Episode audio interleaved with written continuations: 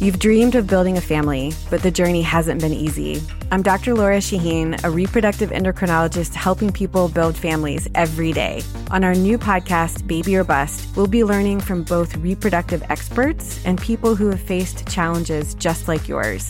Join us every week for Baby or Bust, wherever you listen to your podcasts. Make sure to follow us so you never miss an episode.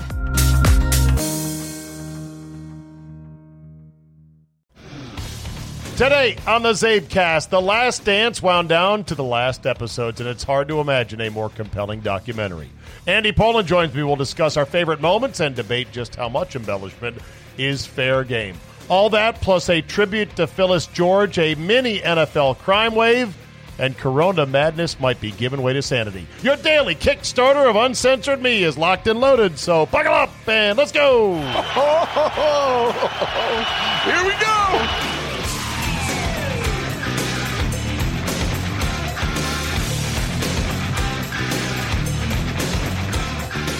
Tuesday, May 19, 2020. Thank you for joining me.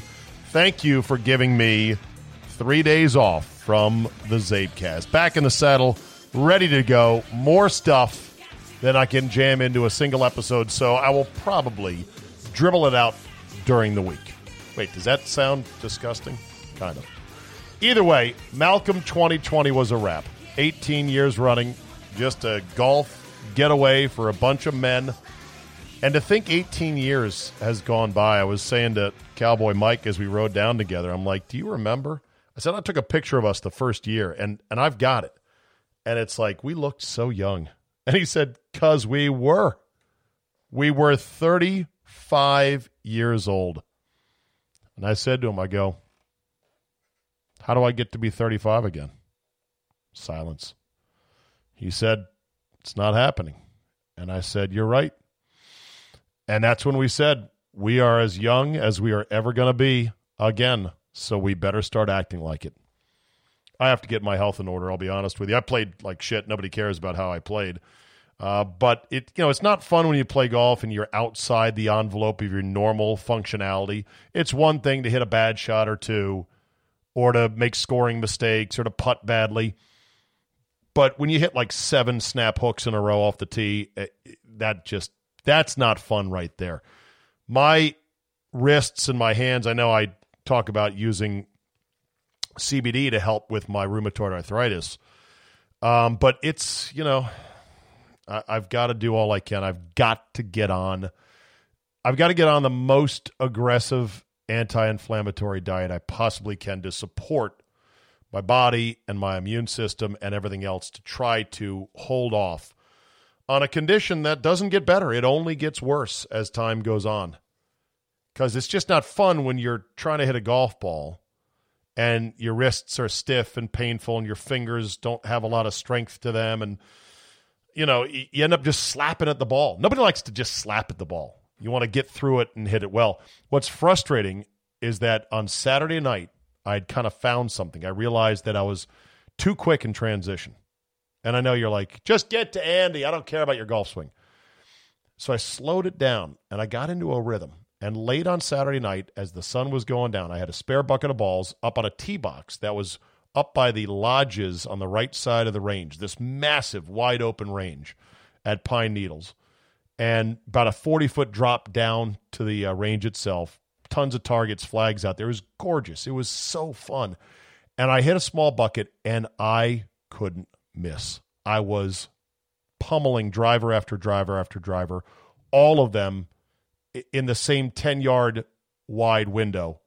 All of them hit very well. I mean, 15, 16 in a row. Same thing with my seven iron, was flushing them, and I'm like, I got it. I got it. Tomorrow is on. But then I joked, I realized, I'm like, this is going to be like the Costanza model bar in Seinfeld where you go back the next day. Where, where is it? What happened?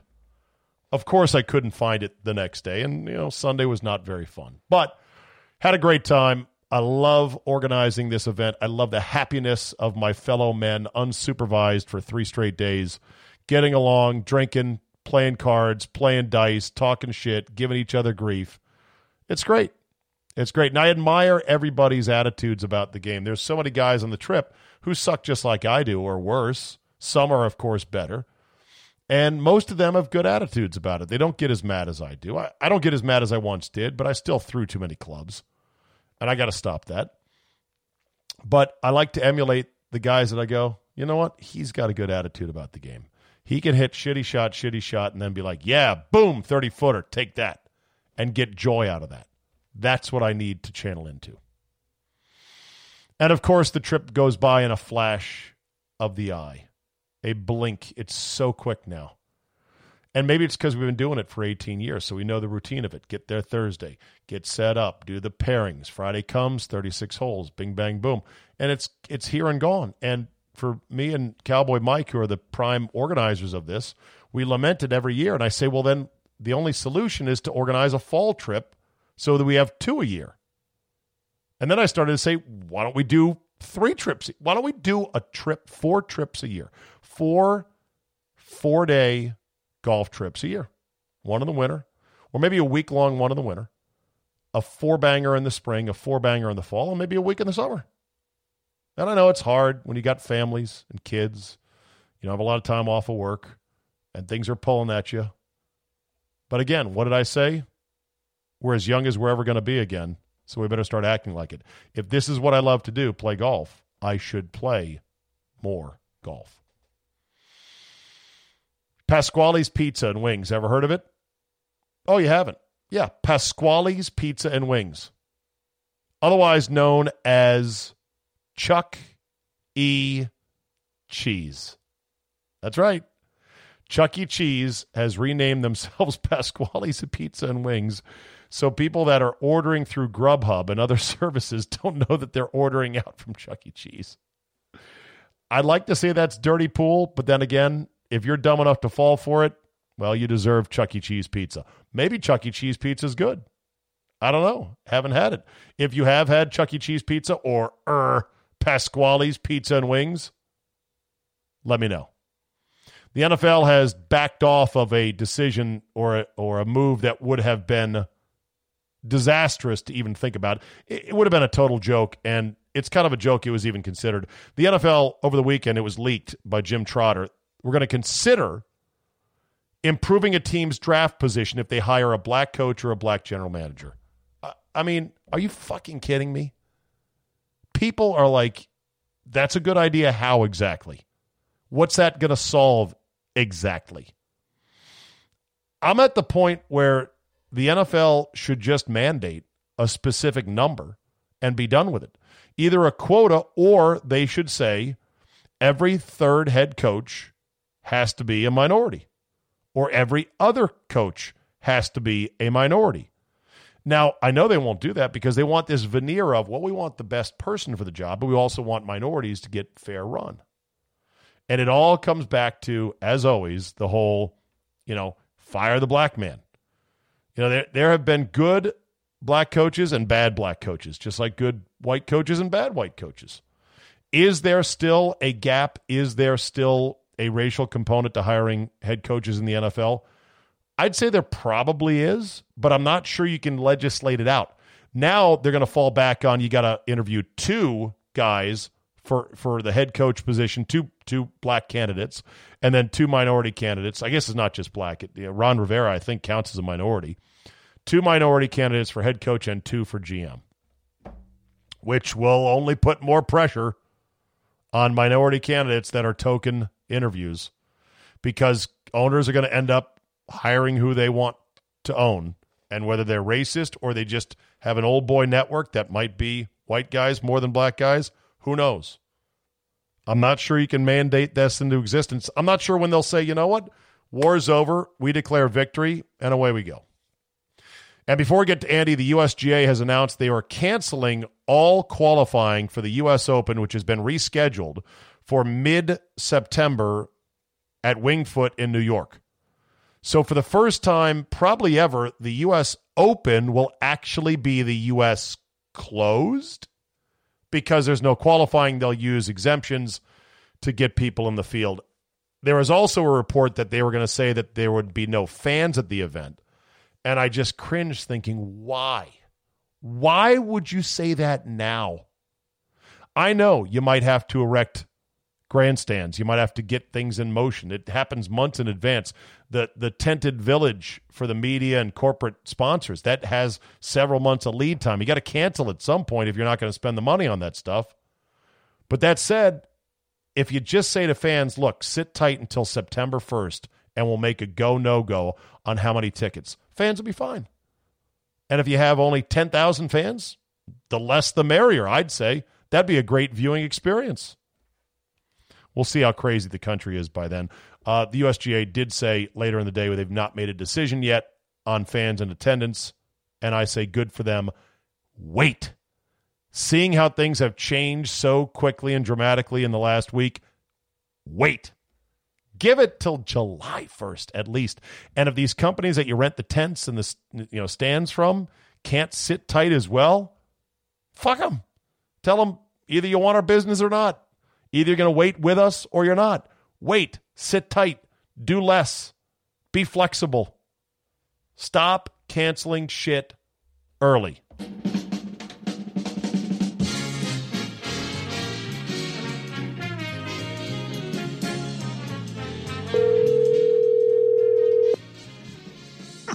Hello. Hello. Pour one out for Phyllis George, Andy. Pioneer and a true Texas dime. My Yeah. God, was she perfect. Uh, yeah, I mean, she came along at a time where there was a huge transition in football, and I give a lot of credit to Pete Rozelle, the commissioner, who really understood football. I mean, the pregame show used to be 15 minutes, and then they started doing half an hour. Uh, and at first, it was I think it was only Irv Cross and Brent Musburger. I think they did the show and it was, you know, some news and they'd go out to the stadium, get a little preview from whoever was doing the game. And then it was Rozelle who said, eh, let's play on the edges a little bit. And they hired this guy, Jimmy the Greek Snyder, who was uh, a, a tout, a guy who uh, uh, had allegedly set the line for the Super Right. Bowl of 18 points when the uh, Colts lost to the Jets. Exactly. Here we go, Andy. Yeah.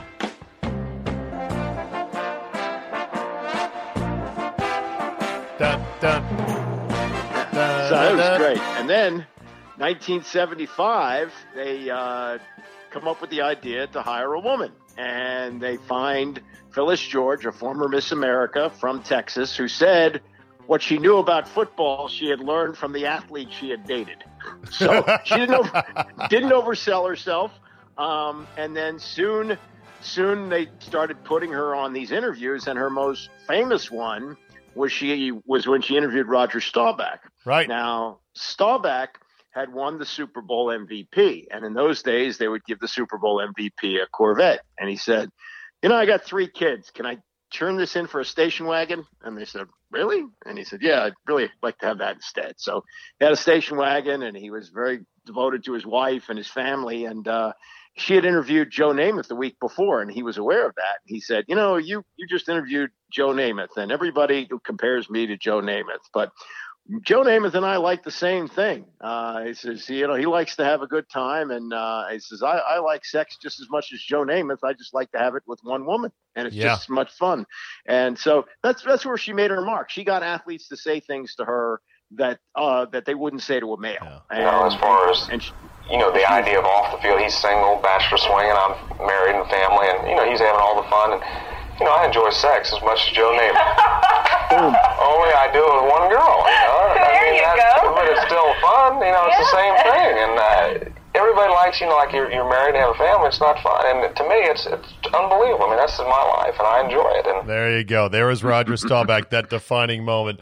Uh, you know, she fit in very well, even though she didn't know football. Like you said, she didn't try to come off as something she wasn't.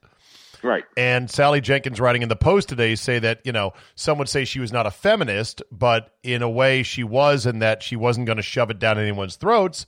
It was like, here, I'm I'm sitting at the table of male football, you know, men, men, men, and it's okay, people. Relax. Yeah, I, I I think she did a lot to bring women into into viewing the games. Uh, she just had a, had a right way about her, and you know she left after three years and she was replaced by Jayne, Jayne Kennedy. Kennedy. Yeah. yeah, for, for a couple of years. And then they decided to bring her back, but then she had some clout. She said, if I'm coming back, I want a bigger role.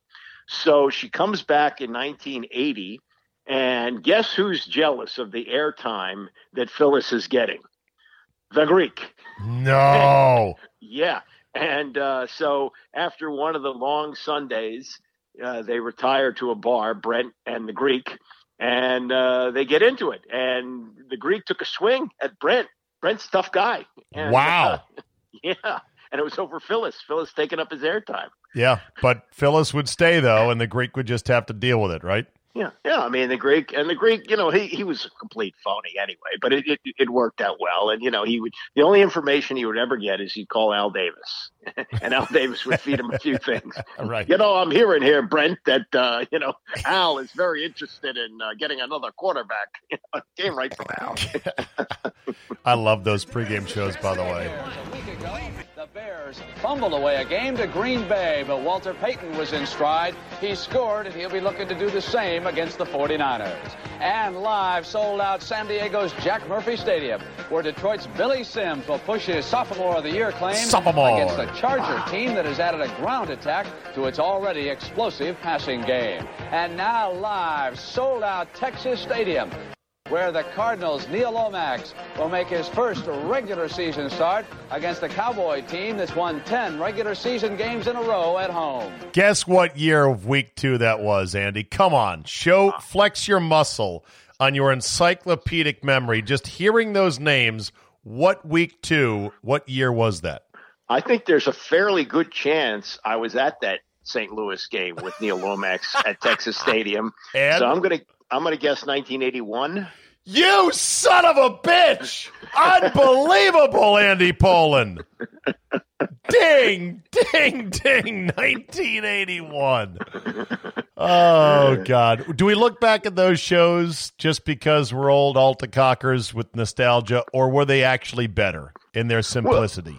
Well, they, they didn't have the technology that they have now, so the bells and whistles weren't there. The other good thing about it was it was half an hour. yeah. These pregame shows now go three and four hours. Um, you know, we're here for a good time, not a long time. And Right. you can get the basics involved. It's like, here's a thought, here's a thought, go through the games. The pregame shows are indeed way too long, but they make money on them. They're money making machines. They sell the ad inventory for them, despite the fact they don't get very good ratings. Right, right. But the the the NFL today was the pregame show. NBC did one. I think it was called Grandstand, and it was hosted by talented people. You know, Gumbel did it, and Costas did it, but it never it never approached the NFL today. I No. mean, Brett Brett knew what the hell he was doing, and he had a great cast there. Yeah. Phyllis George, rest in peace, dies at 70. Also passing away over the weekend at 86, Fred Willard. Yeah. Were you a big Fred Willard fan? Because he was in a lot of things, and pretty much everybody liked him. Yes, he he was very good. I was aware of him before Best in Show and what is some of the other things? What is he, Spinal Tap? Some of the other things that Right. he's done. He was on a show called Real People, which Yes! was, which was ho- hosted by Sarah Purcell, I remember and it that. had Fr- Fran Tarkenton on it, and um, Byron Allen, who was like 20 years old, was on it. And you know, it was a, it was. I don't think the format would necessarily work now, but it was sort of like America's Funniest Videos, and that they would take you to different places, and this thing happened here, and this thing happened there, and they Right. say pithy things about it. But uh, yeah, that lasted a while. Real people. I'm just thinking of that. And of course, Anchorman, he had this classic 25 second jaunt on Anchorman. Oh, come on. Right, but I think my son is just going through a phase. I have no idea where he would have gotten a hold of German pornography. but you and I are mature adults. We've both seen our share of pornographic materials. Oh, you never have? Uh, of course you haven't. How stupid of me. Neither have I. I was just speaking in generalities. Right, I'll stop by the school a little later, Sister Margaret. I, I read where he he had lived a lot of that. Like Really? him- yeah, it was sort of like Larry David. Like they gave him, you know bullet points of what you want to get to, but he did the. It was no script to it. He did it. He did it himself off the yeah, cuff. Yeah. Meanwhile, Andy, what a crime wave in the NFL over the last week. When there's no real offseason program, some of these NFL players revert to their natural instincts to get in trouble. And Quinton Dunbar, former Redskin, was involved in what might be the most serious incident, although the Redskins do have a player in Cody Latimer. We'll get to him in a second. But Dunbar and DeAndre Baker, last seen in college dropping the ball at the two yard line on an interception and getting away with it, allegedly robbed a bunch of partygoers at gunpoint of their $25,000 watches as revenge for losing 75 grand in a poker game. Both players' attorneys say they were not involved. It didn't happen, and they're confident the charges will be dropped. But that might not be the end of it because the NFL has now stricter guidelines with shield law, as I call it, in regards to suspensions. What are your thoughts? Yeah, from from what I read, Dunbar was not carrying a gun, uh, at least according to witnesses. So the charges may be lesser for him, but these are guys who have made a lot of money. Yeah. Uh, Baker eh, had what six million dollars guaranteed off his yeah. rookie contract, and you know even Dunbar, who wants a new deal, uh, has is due to make three and a half million, has already made what ten or twelve or something like that. Right. So so so what they're doing, taking guns for a stick up of seventy grand. What I, are they thinking? I, I don't know. That's the thing that you wonder about. And in a similar incident, Redskins wide receiver Cody Latimer, who was picked up as a sort of a fringe guy in the offseason, former New York Giant, was arrested for menacing and felony discharge of a firearm because he was organizing a poker game. Things went south. He started getting into an argument, was kicked out of the apartment, comes back with a gun, threatens two guys, saying, I've got two bullets for you and I'm going to kill y'all, then fires off a couple of shots in close proximity, and the police are called. And next thing, he is under arrest. Why hasn't new culture who dis Ron Rivera cut this fool already? Well, the agent is saying that there's some crazy extenuating circumstances here. Really? I'd, I'd love yeah. to hear them sooner yeah. rather than later. And if we can't cut a bum like this within 24 hours, do you buy in that there really is a new culture at Redskin Park? Yeah, I'll be, be curious to see what happens. If he's still on the roster uh, at the end of this week, then yeah, something doesn't seem right.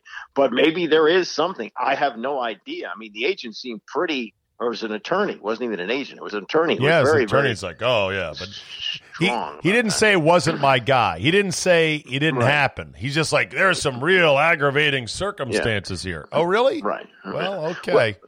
But We'll but see look, about when that. I when I heard about the, the facilities being closed uh, two months ago, I mean, who who couldn't have seen this coming? You know, I mean, Right. this was this was the other thing, and now with with this poker and now actual shots being fired. What Gilbert Arenas did, bringing guns in the locker room, seems tame now.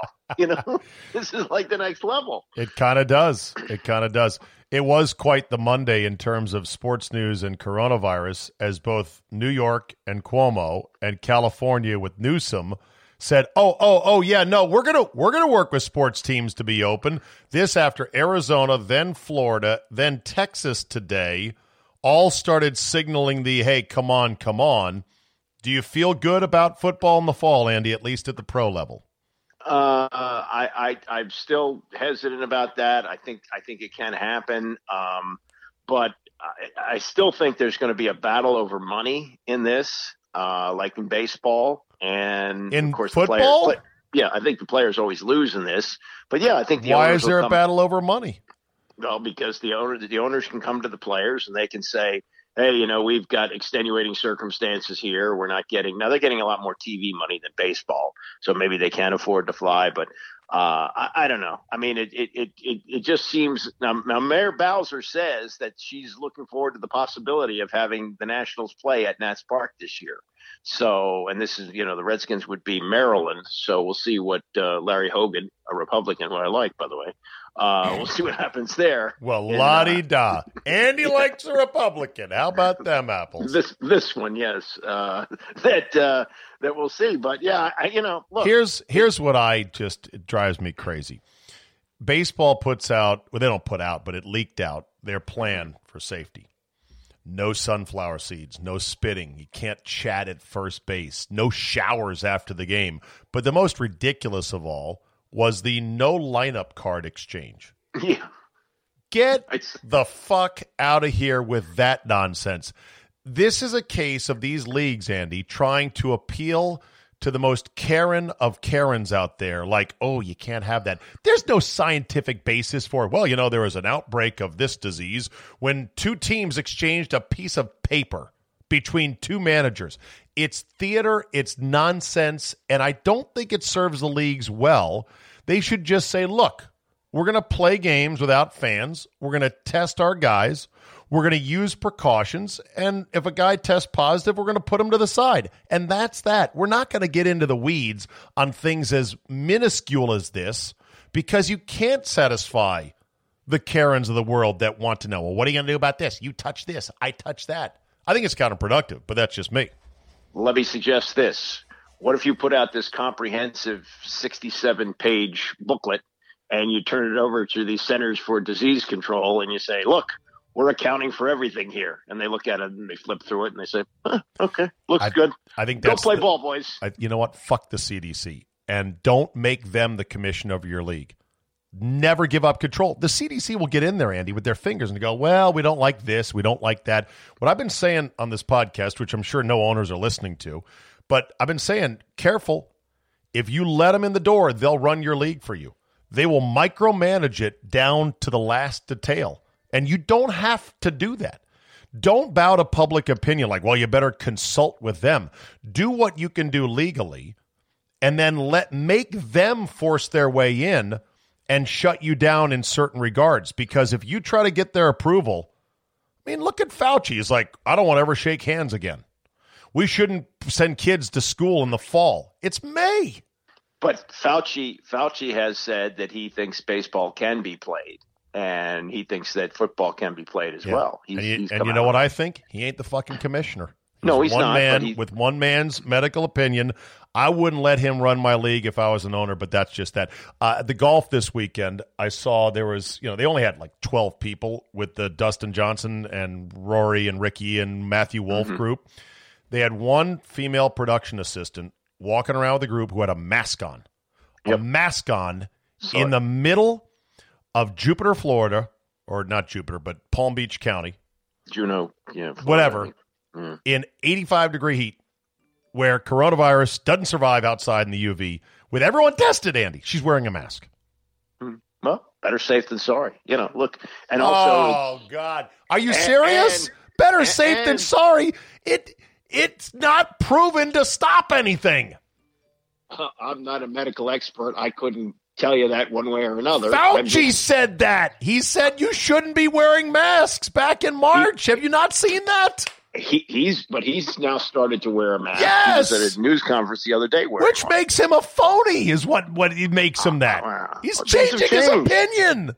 everything has changed. People have looked at different scenarios and they've looked at different results and they've determined that a mask is Okay. necessary. Look, Andy, I- Andy, what? that mask the woman was wearing was not an N95 mask. It was mm. just a surgical mask.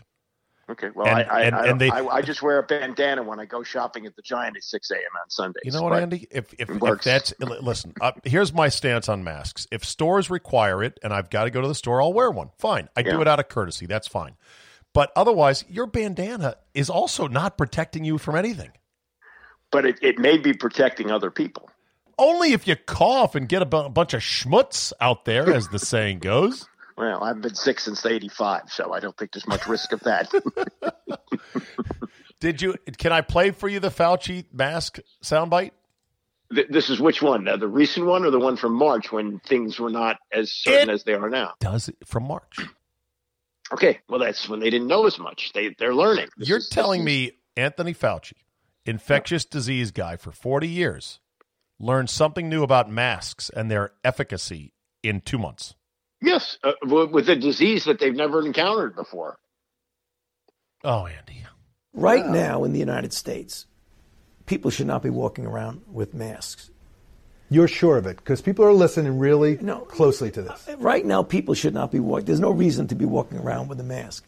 It's more. When you're in the middle of an outbreak, wearing a mask might make people feel a little bit better, and it might even block a, a droplet, but it's not providing the perfect protection that people think that it is. There you go. But that's March. Things have changed. No, they haven't changed. His logic back then is the same as it is now. It it doesn't. It's a droplet, if that. Yes, but they found that these droplets can stay in the air for eight minutes. I read the other day. Oh my god. All right. Well, anyway, we'll let let's move on. Last dance. Last dance. What'd you think of the last two episodes, Andy? Fabulous. I, I think that, that I, I love sports documentaries.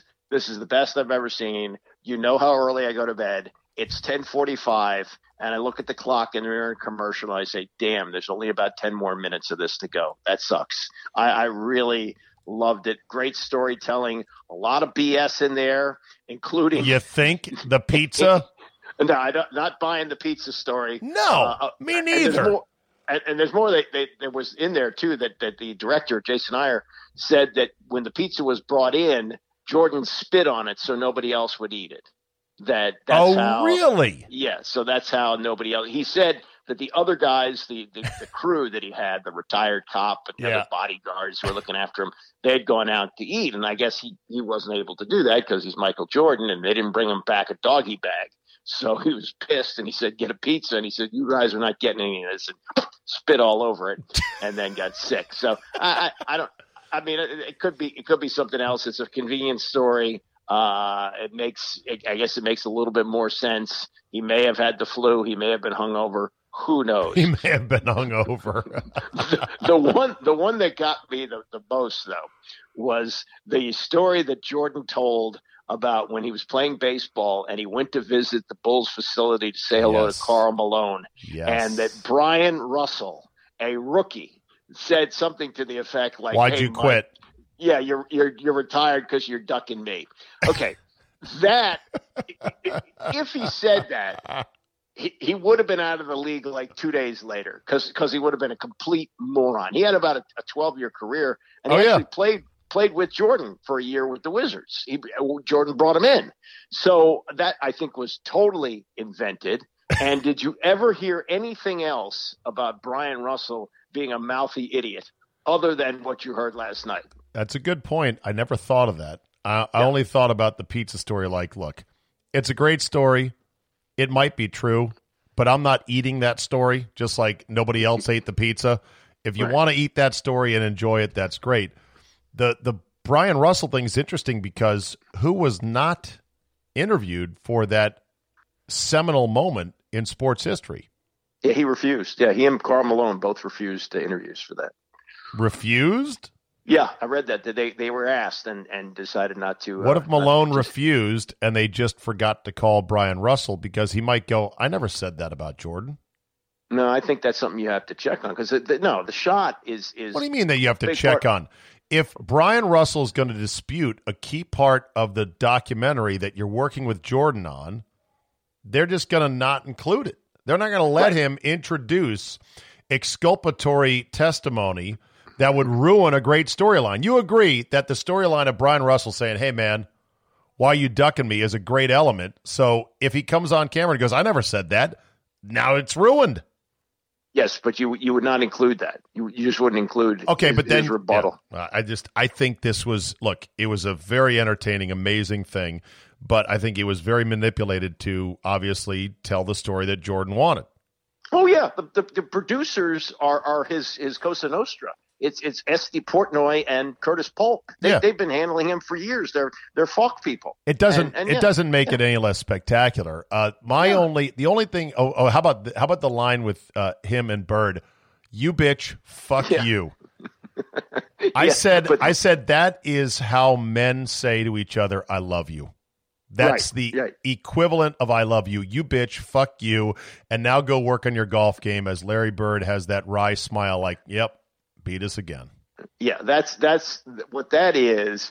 Is two guys who can look at each other and they're speaking a language that the rest of us can't understand Right. because they're so far above. It's like a very famous Gay Talese story where Marilyn Monroe had entertained the troops in Korea. And there were thousands of thousands of soldiers, and they cheered her. And she came home to see her husband, Joe DiMaggio, and she said, "Oh, Joe, thousands and thousands cheering for me. You can't imagine what it was like." And he said, "Marilyn, yes, I can." Would you have liked to know what Jordan's poem essentially said before they burned it, or is Uh, that that go against the mont or does that go against the whole point of keeping it amongst those in the inner circle and then burning the words you've written down? Uh, I don't think that'll get out, but I would, if there was a bet to be made, I would bet there's some profanity in there. But they said how they're like, wow, Jordan's really thoughtful and sensitive.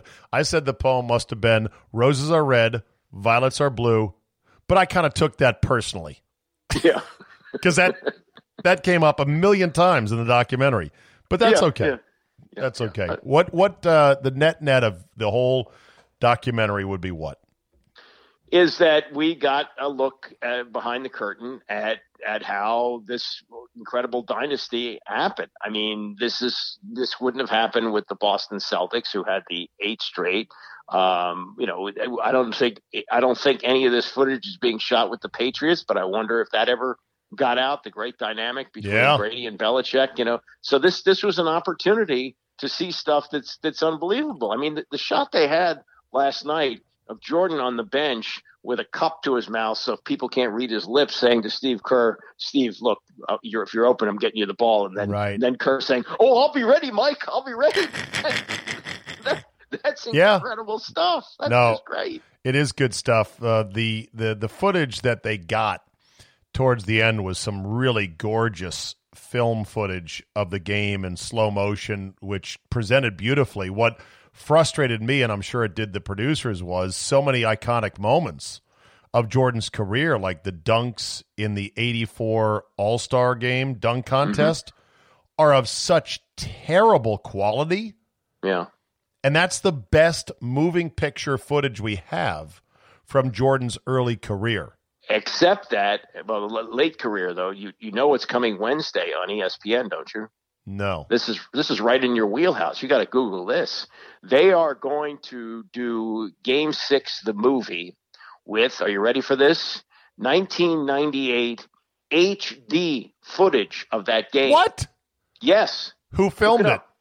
Uh, whoever was doing it, I, I Okay. don't know. It, Um, it had to be it had to be film stock, which is essentially high definition and developed. It's Mm-hmm. probably a lot of the footage that we saw. But yeah, okay, so that's Wednesday, the game six, uh, the last dance shot. I mean, the shot was perfect. It's too bad he ruined it here. And was there anything he could have done here that would have not put such a, a, a shit stain on his career like his tenure here with the Wizards? I don't know. you know, I mean, that was the perfect ending. Look at look at what he's. It done was. since. Look at what he's done since that shot went in. He had this tumultuous run with the Wizards where he was a horrible executive, though he did get rid of Juwan Howard.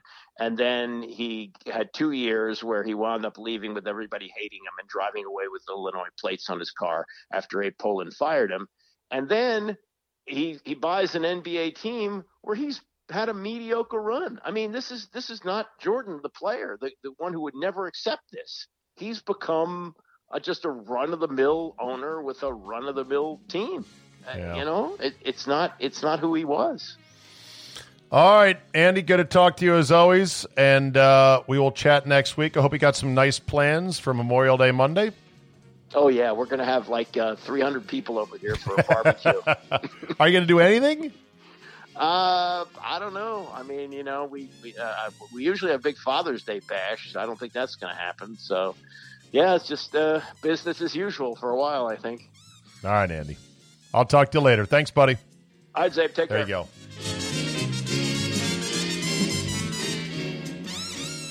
Can you tell? I'm just shaking my head. Just shaking my head slowly back and forth. Andy, Andy, Andy.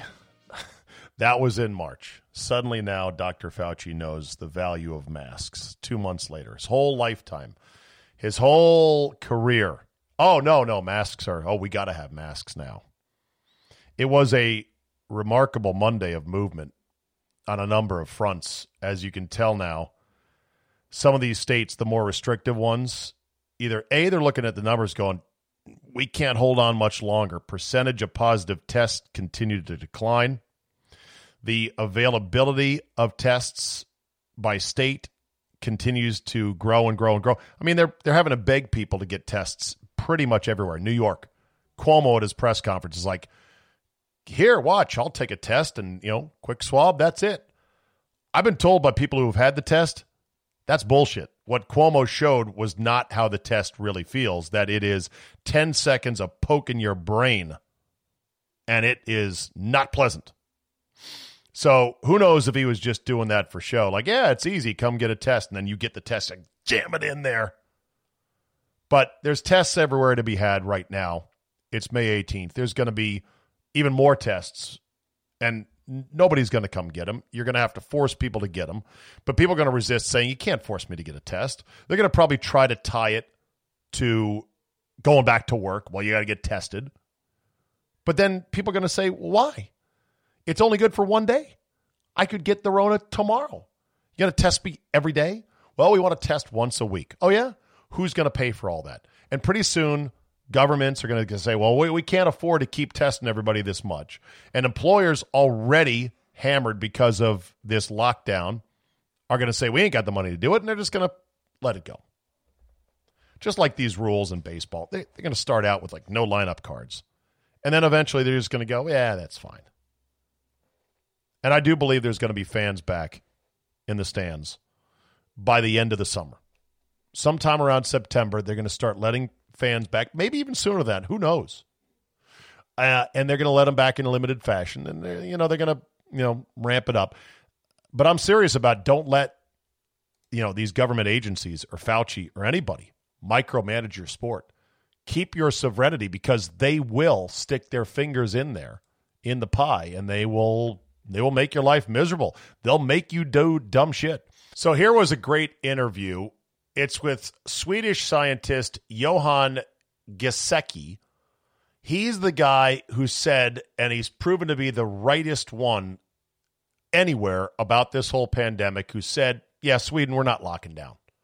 We're going to take reasonable precautions. We're going to tell our citizens, look, you probably should lay low just a bit. Don't do this, don't do that. But we're not going to crater our economy because of this. He was on Australian TV. Australia has had very low numbers. They got on this early, they were very strict. But basically, Giesecke tells them that, hey, you know what? Congratulations, you're fucked. You stamped out the virus. Now what are you going to do? He said, What are you going to do for the next 30 years? Shut down your borders? But I guess that's your problem, I guess. Here he is, Johan Giesecke on Australian TV. Sweden has avoided the sort of lockdowns that we're seeing here in Australia. Tell us your thoughts. Are lockdowns the correct way to go? You introduced me by saying that I would, would say that you got it all wrong. I don't think you got it all wrong, but you painted yourself into a corner, and I'm watching with interest how you and 100 other countries will climb out of the lockdown. because I don't think any government that I know gave a minute's thought about how they would get out of the different lockdowns.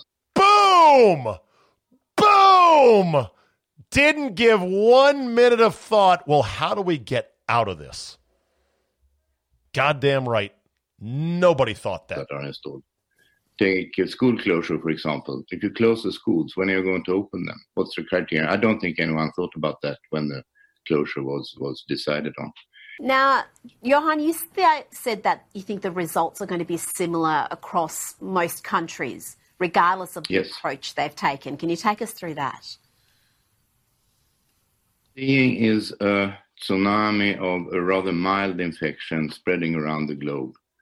And I think there's very little chance to stop it by any measure we take. Most people will become infected by this, and most people won't even notice. We have data now from Sweden that shows that between 98 and 99 percent of the cases have had a very mild infection or didn't even realize they were infected. Wow. So we have a the spread of, of this mild disease around the globe, and most of it is happening where we don't see it. It's among people that don't get very sick, spread it to someone else that doesn't get very sick. And what we're looking at is a thin layer at the top of people who do develop disease, an even thinner layer of people that go into intensive care, and an even thinner layer of people who die. But the real outbreak is happening where we don't see it. Boom. Right there. Johan Giesecke.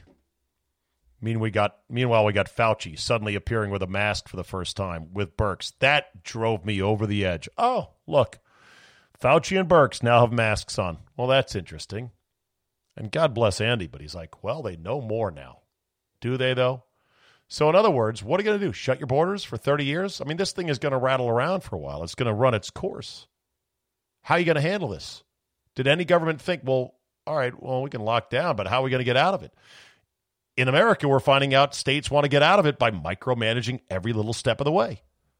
In Wisconsin, Governor Evers saying, well, other stores can open only five customers at a time. And then they lose in the Supreme Court. His stay at home order expires. And they immediately, in Dane County, where Madison is, and in Milwaukee City itself, relock down. Why?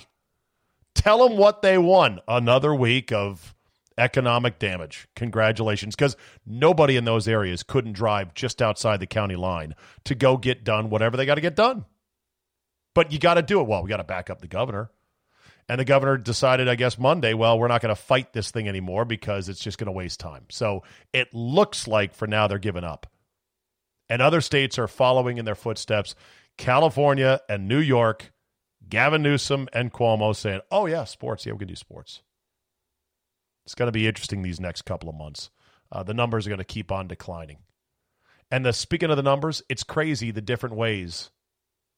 It's like 50 different states are playing a game of baseball with different rules. Where some states are like, well, we count hits as runs and runs as runs, and home runs are two. But foul balls are minus one tenth of a point. Oh, potential spam. Shut up, phone. Stop calling me. Here's a Here's a quick excerpt from a story in the Atlantic. Other differences make it hard to track the pandemic. In at least three, three other states, officials have lumped together probable and confirmed COVID 19 deaths. Most don't specify how they're counting them. Most states report the number of people who've been tested for the coronavirus. Six states say they track the number of samples that have been tested. And in California and New Jersey, they switched methods in the past couple of weeks. Switched methods in the past couple of weeks changing the rules of the game in the middle of the pandemic.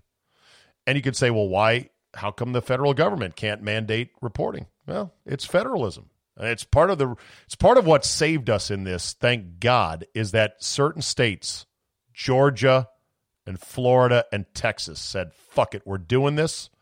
And man, the hysteria and the fear porn. I mean, of course, I quote the Atlantic. I think the Atlantic was the one that said that had a column that was titled Georgia's Experiment in Human Sacrifice.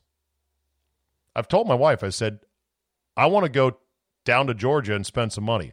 I want to go rent a place in Georgia. If anyone that knows a good place down by the water in Georgia, I really feel like I got to go down to Georgia, spend some money, reward that state, reward the governor for having the balls to come out of this.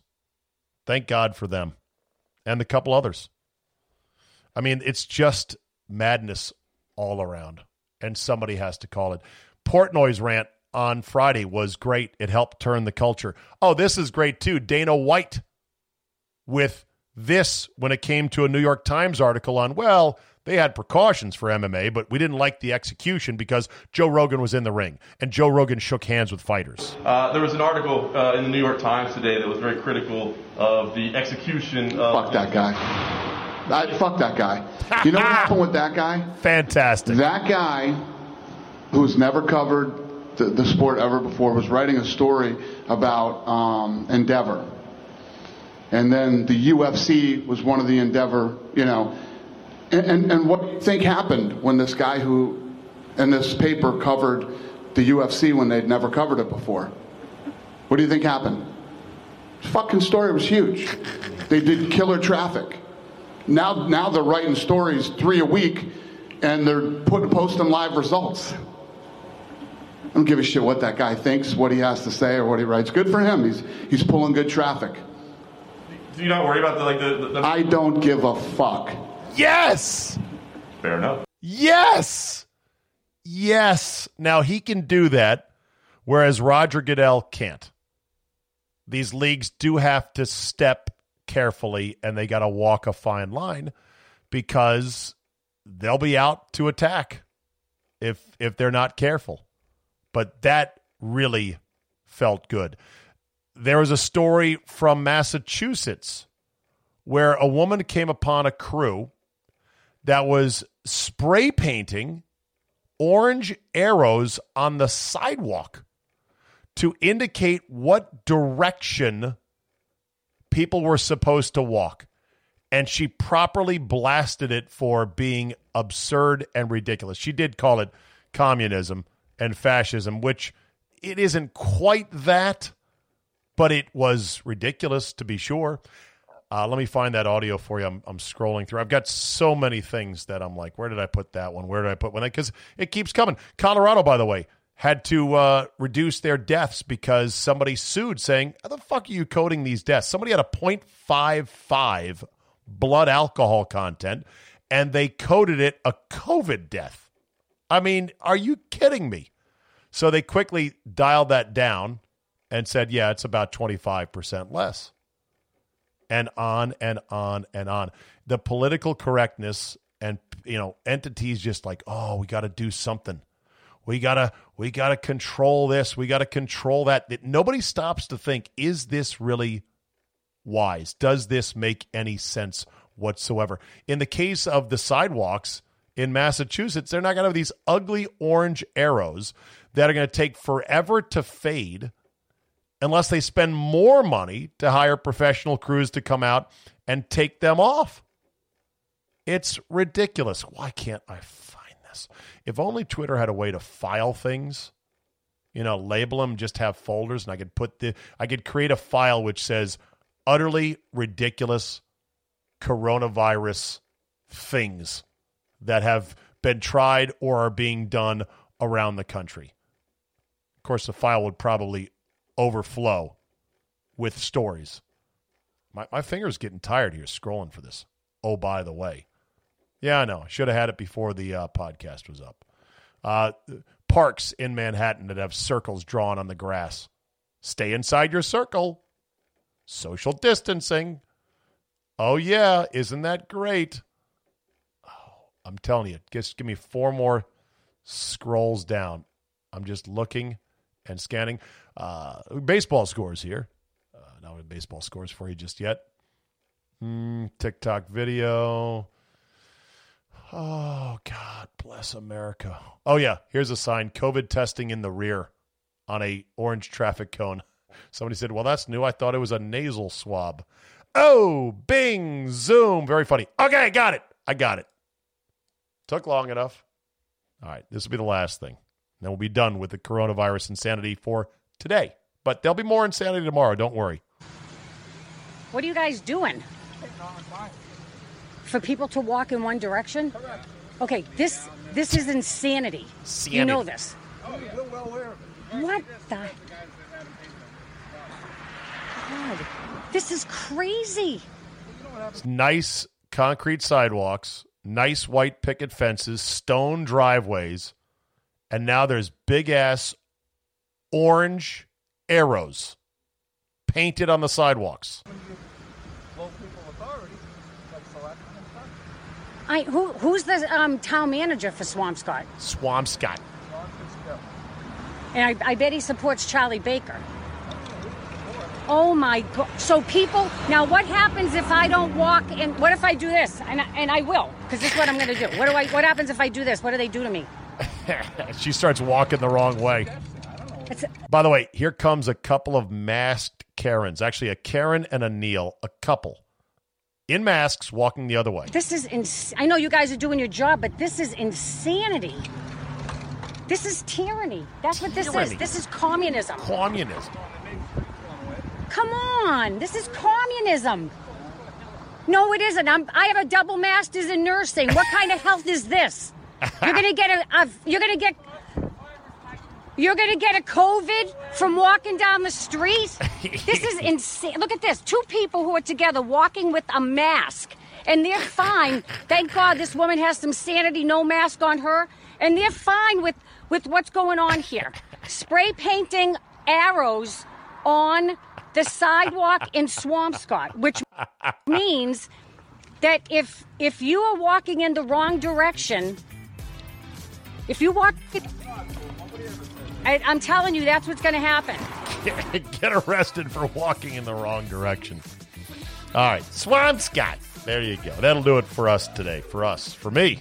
Thank you for listening. Thank you for giving me three days off of the CzabeCast. I needed that Monday day to recuperate and to get back into it. Sports are starting to come back. It's going to be a hell of a ride this summer into the fall, and I am fully confident and optimistic that sanity will prevail in the end. But man, it's been a hell of a fight. Thanks for listening. Have a great Tuesday, and we will see you next time.